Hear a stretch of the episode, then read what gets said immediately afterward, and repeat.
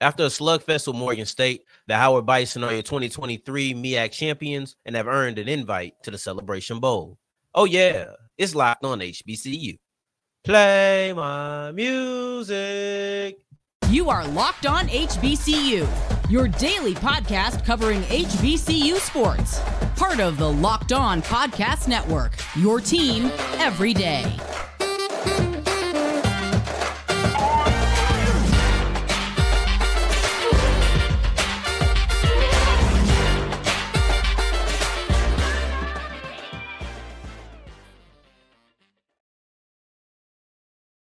On, family. Welcome back to another episode of the Locked On HBCU podcast. Your number one daily one stop shop for everything HBCU athletics, Monday through Friday, part of the Locked On Podcast Network.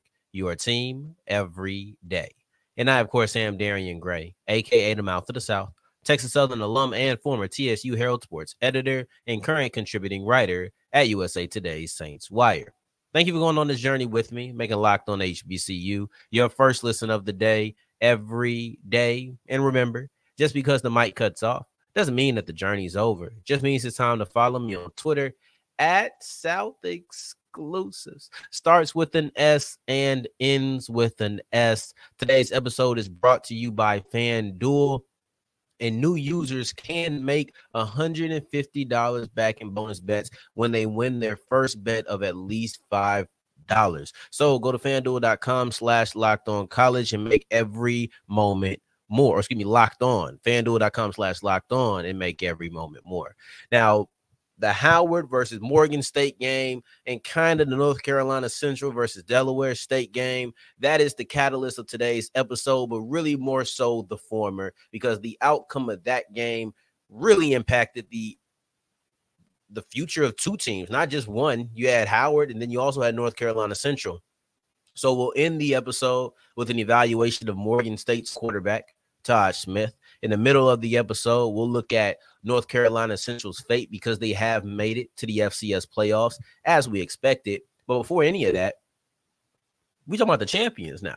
Before any of that, we're looking at Howard because there are no more co-champions in football. And if you are an everydayer, you know exactly how I feel about that.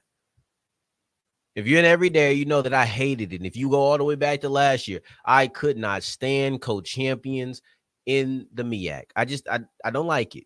I don't like the the term when you have a celebration bowl. And I'll go on my miniature rant because I really went in on a couple of times Howard at the end of the year talking about co-champions. To me, that's that's that's a consolation prize. To me, that's really second place. You're either the champion or you're not when it comes to football because there is no tournament at the end of the year, right? Because every sport ends with a definitive champion, and the only time there's co-champions, in my opinion, is when you have a tournament later in the year to then determine the uh the uh more so solidified champion, the true champ, right? So that's just my point of it.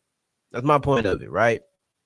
But I ain't got to worry about that anymore. So as you can tell with me labeling it a miniature rant, with me going on a little passionate about it for a couple of, you know, about a minute and a half or whatever, I don't like it, and I'm glad that they took it out. So congratulations to Howard because they just won their first outright championship in over in 30 years, actually on the dot since '93. So um, much congratulations to the Bison, and they got it done with a slugfest. This wasn't an offensive shootout. This wasn't them putting up a lot of points, and I didn't think it was going to be either one of those things. I thought that maybe they could have put up some points. That was more likely than it being a shootout. But this was the type of game that Morgan State wanted. It's kind of similar to the Central game that they had, where Morgan State's want Morgan State wants you to be in a low scoring game. They want your defense to have to continue to show up because their defense is going to continue to show up. And that's what I saw in the game. Now, Howard is playing really good football right now, especially on the defensive end. You saw against North Carolina Central an offense that is known for stretching you vertically. There was no separation. And when you look at the replays in this game versus Morgan State, it was a very similar process. You would see them try to get downfield, nothing. There was nothing open, and there was no way for them to really get the passing game going. If I'm talking about Morgan State, there was no way for them to do that because Howard's secondary was so good. They were so sticky. There was nowhere for them to go on many occasions where you see the quarterback just kind of dancing around, dancing around. That's not because he has poor field vision multiple times when they when he did that and they showed the replay after is because there was nowhere to go, right? And they had a couple of big plays, admittedly, and most of them started in their own territory. So they would get a big play and get to about the 40-ish. They would just cross midfield. And then everything would be done. And that was because whenever they had to get consistent offense, Howard's defense was not allowing that to happen. Anytime Morgan State wanted to move the ball, it was big play or nothing. They got a big play to get them past midfield.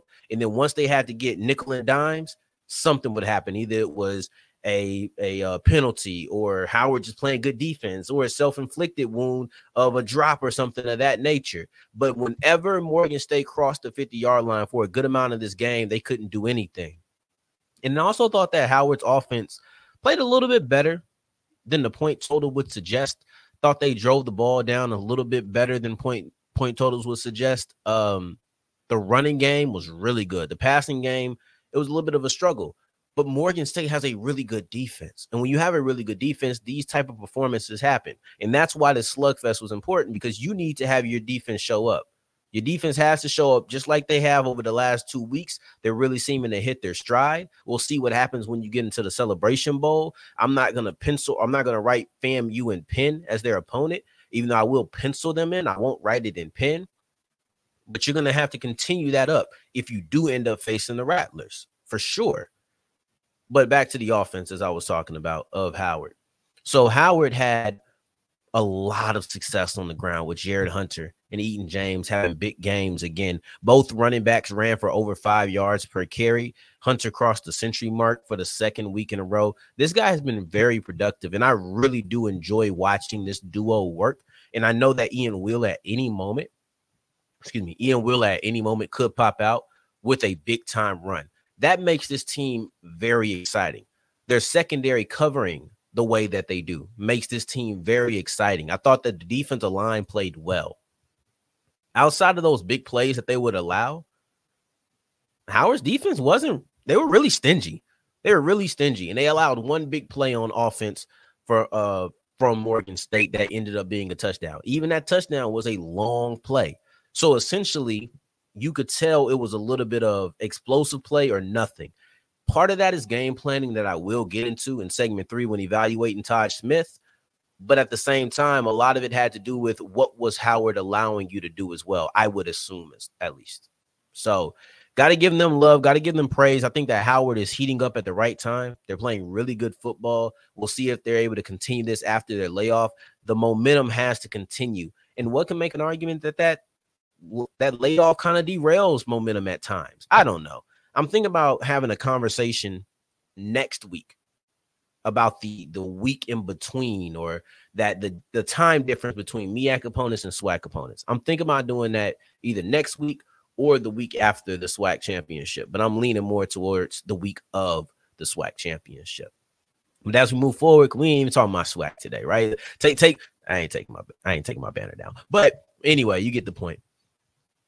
Let's move into North Carolina Central because I told you that this game, the outcome of Howard versus Morgan State was impactful to two teams, but it wasn't the two teams that were playing. It was Howard because they went into the Celebration Bowl due to this victory. Meanwhile, North Carolina Central had their Celebration Bowl hopes kind of taken away, but we knew they were going to go into the FCS playoffs, so the season is not over. Let's look at that as we continue with Locked On HBCU.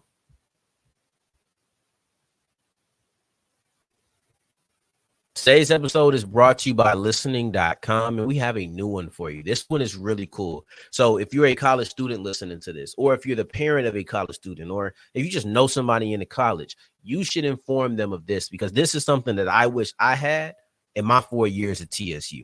And it's called listening.com, where you can basically turn any PDF, textbook, any kind of reading material into an audio book. So now you can listen to it on the go.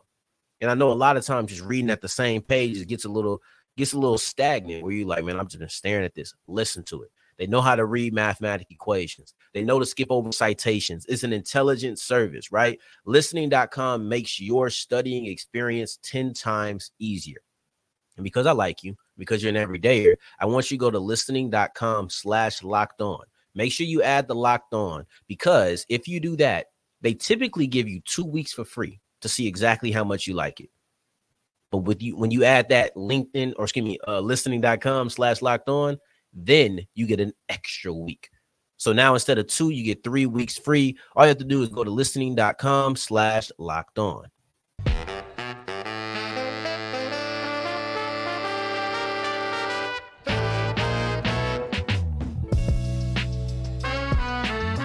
As we continue rolling on today's episode of Locked on HBCU, I appreciate you for making this your first listen of the day every day. And remember, um, or actually, you might not know this. Some of you might have seen on social media, some of you might have, might have not. But we have a new 24 hour broadcast all day, all night, local shows, uh, national shows, locked on sports, television. I love it. I absolutely Love it, love it, love it. So make sure you check that out. As soon as I finish talking, you can go ahead and flip over to them and get knowledge on anything and everything that's on at any current moment. But right now, I want to look at this North Carolina Central because they have made the FCS playoffs and they have an interesting path, one that I think is kind of coincidental and it's kind of a fun storyline to go along with it. I would say they weren't technically a lock. North Carolina Central wasn't technically a lock because they weren't an automatic qualifier. They were a lock in the sense that if they didn't make it, we were going to be pretty surprised, right?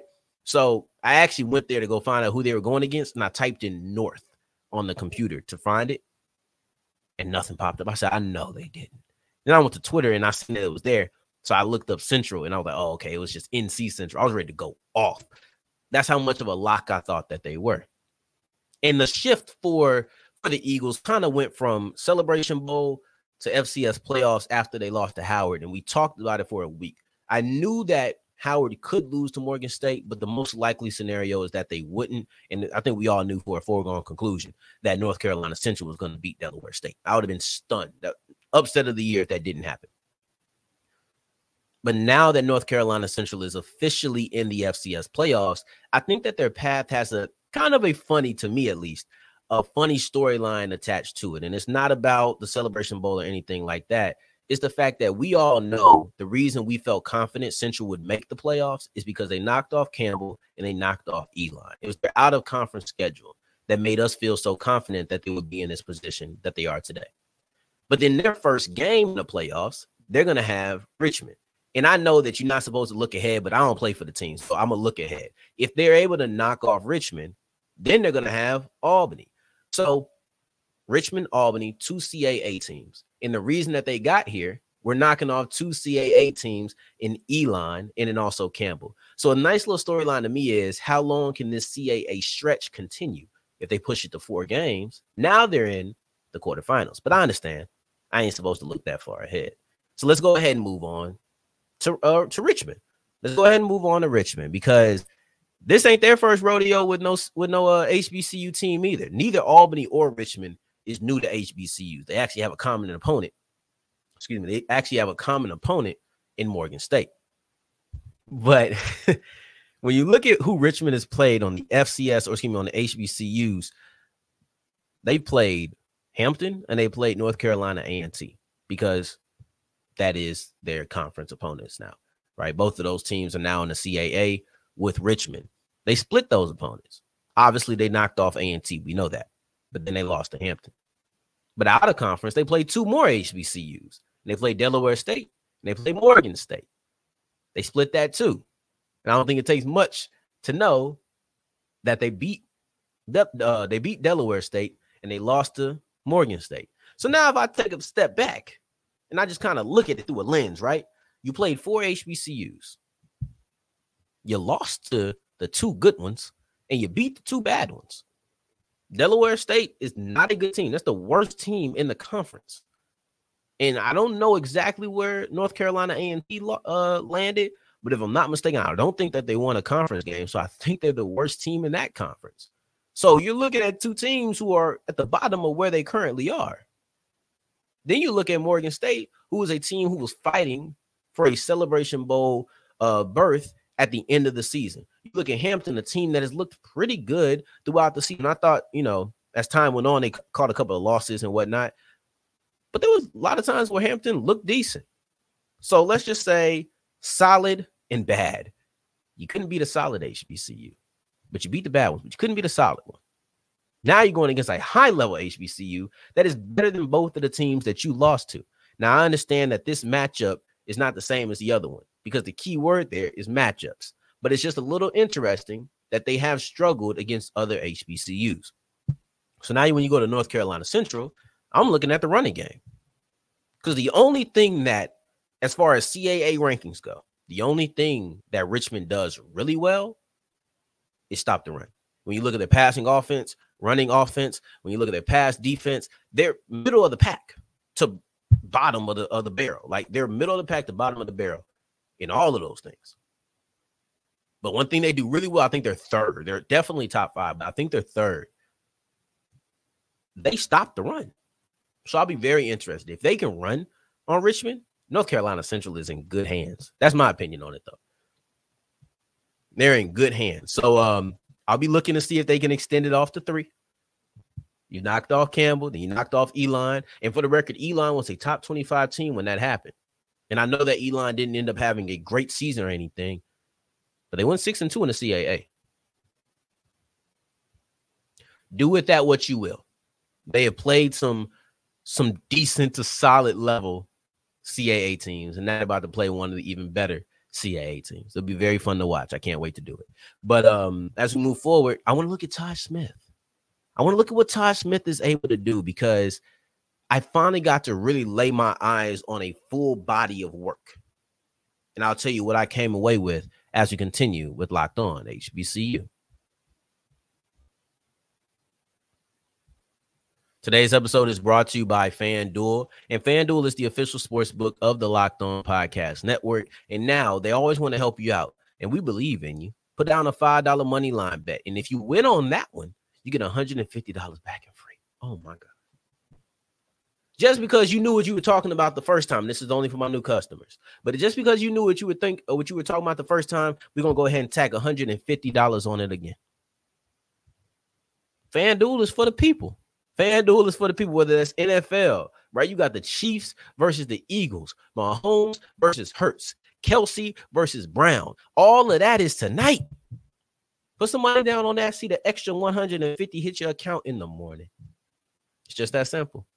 Go to fanduel.com slash locked on. That's fanduel.com slash locked on, where you can make every moment more and you can make your cash flow increase if you're new. $5 money line bet Bet it, win it, get $150 extra.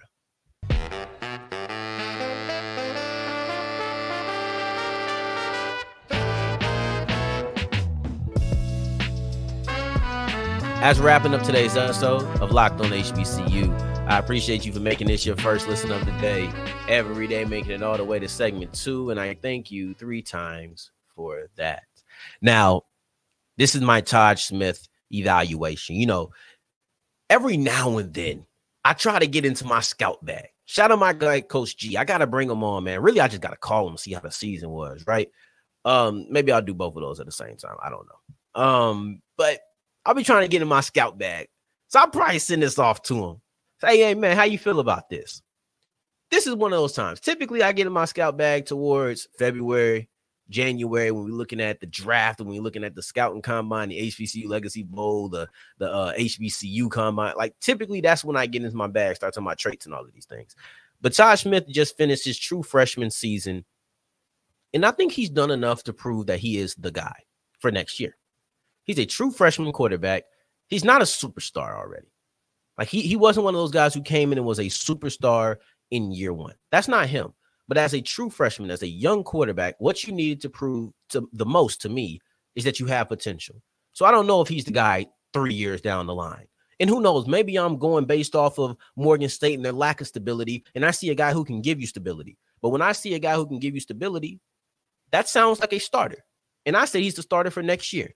I'm not ready to jump off the cliff either way. I was talking to my guy Mason. I said, look, man, I'm pretty in the middle, but I'm leaning more positive than I am negative. That's where I'm at with him.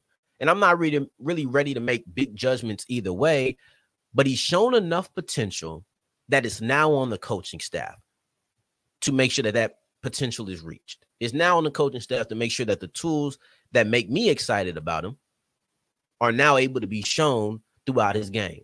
So let's look at what I like. First off, I've taken like peeks at him every now and then. I looked at some box scores, but I wasn't able to just watch the whole game. I watched that whole game. I missed the beginning of the PV Alabama State game. I missed the beginning of the Jackson State Alcorn game. Like I missed all these other games because I just devoted my attention to this matchup right here. And what I saw, first and foremost, I think the thing that jumps off the screen about him is his arm, right? And the fact that he goes deep a lot. And when you're looking at a player who is going to target the field down the field 20 plus yards a lot, you have to make sure that you have a good offensive line in front of him. Right. And I think he has a good arm. I think he has an uh, an accurate arm. I think that he there's times when he sails throws, but I think that the, most of the time that that happened, it was good coverage. And to me, and I'm definitely gonna ask Coach G because he was there. But to me, a lot of times it felt like, okay, I'm throwing this, but it's covered. I'm gonna throw it over everybody. It didn't feel like I just overthrew my target. There was a couple of overthrows here and there, but like I said, he's a true freshman who's going to need who's going to need a little bit of refinement. Um, but with that, you have to get receivers who can stretch the field more. You have to get offensive linemen who can block because those don't happen quickly. You're going to need time to set up these shots that are 20 yards down the field, 25 yards down the field. But then at the same time, you're going to need to establish more of a middle ground. With the Morgan State offense, at least against Howard, it was deep shot, check down. Deep shot, check down. And when you're not working anything in the intermediate, that's what happens, or that's how you end up not having anything to go to when you have a holding call. That's how you end up getting to a first and 20, second and 20, or a second and 17. And now you're feeling like you're done. Because if you don't hit that shot play, you're not going to get it with anything else. That's not the product, or that's not how you create consistent offense. So I would say that part is on the coaching staff. But then also maybe it's there and he's just not looking for it. I don't know. But those things have to work together, whether it's him not looking at the middle of the field or if it's them just not having his first or second read being in the middle of the field. Another thing is he runs the ball really, really, really well. But I'd like to see him do it more on non-designed runs. I saw him kind of patting his feet in the backfield, and you know, they, they were covering well. Howard has a good secondary. We're not taking that away from him. But at the same time, I felt as if there were times when he could have tried to skirt through the middle of the of the offensive line to try to get some yardage downfield with his legs. He's a really good runner.